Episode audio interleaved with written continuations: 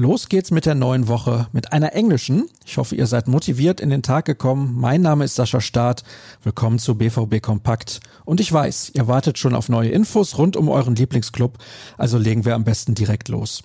Das tun wir mit dem Kommentar zum Spiel am Samstag in Düsseldorf, denn bei der Mannschaft stand das Auslaufen auf dem Programm und das ist durchaus zu vernachlässigen.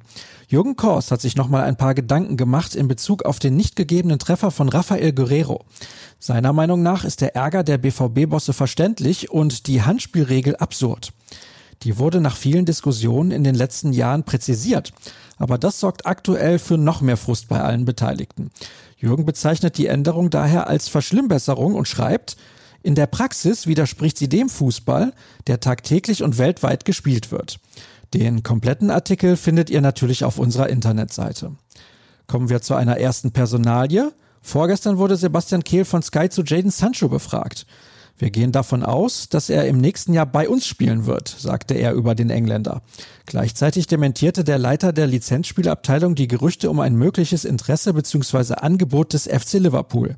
Das entspräche nicht der Wahrheit. Dann habe ich noch ein paar Fakten für euch im Angebot, die sich rund um den Sieg bei Fortuna Düsseldorf drehen. Auswärts ist der BVB derzeit kaum zu stoppen. Am Samstag wurde bereits zum fünften Mal in Serie auf fremdem Platz gewonnen. Das ist der zweitbeste Wert in der Geschichte des Vereins nach acht Erfolgen am Stück in der Saison 2010-2011. Manuel Akanji gelang in seinem 65. Bundesligaspiel übrigens erstmals eine Torvorlage. Zudem gewann er 75 Prozent seiner Duelle und war zweikampfstärkster Dortmunder. Da sind zwei merkwürdige Pässe ins Nichts schnell zu verzeihen. Was passiert heute? Die Mannschaft muss in dieser Woche auf den freien Tag verzichten, denn wie eingangs erwähnt, lässt das nächste Spiel nicht allzu lange auf sich warten. In zwei Tagen ist der FSV Mainz 05 in Dortmund zu Gast. Deswegen könnt ihr euch auch auf die Pressekonferenz freuen, die dieses Mal um 14 Uhr beginnen wird. Allerdings steht nur Trainer Lucien Favre den Medien zur Verfügung. Es ist Sitzungstag beim BVB und daher kann Michael Zorg nicht an der PK teilnehmen. Die wird vom Verein wie gehabt bei YouTube und Facebook live übertragen. An den Aussagen des Schweizers orientieren sich bei ihrer Berichterstattung natürlich auch die Kollegen aus der Redaktion. Allerdings geht es heute mit einer anderen Geschichte los. Roman Bürki steht, wie berichtet, unmittelbar vor der Vertragsverlängerung. Nur die Unterschrift fehlt noch.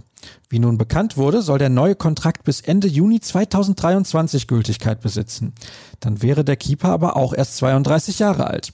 Ein Rentenvertrag wird das Arbeitspapier also nicht sein. Jürgen Kors befasst sich mit der ganzen Thematik in seinem Text nochmal ausführlicher. Und für diese Ausgabe soll es das gewesen sein. Wem das nicht reicht, dem kann geholfen werden. Und zwar mit einem Blick oder zwei auf ruhrnachrichten.de. Die Alternative heißt Twitter. At rnbvb solltet ihr folgen. Ich bin dort unter Start unterwegs. Kommt gut in und durch den Tag. Wir hören uns morgen wieder. Bis dann.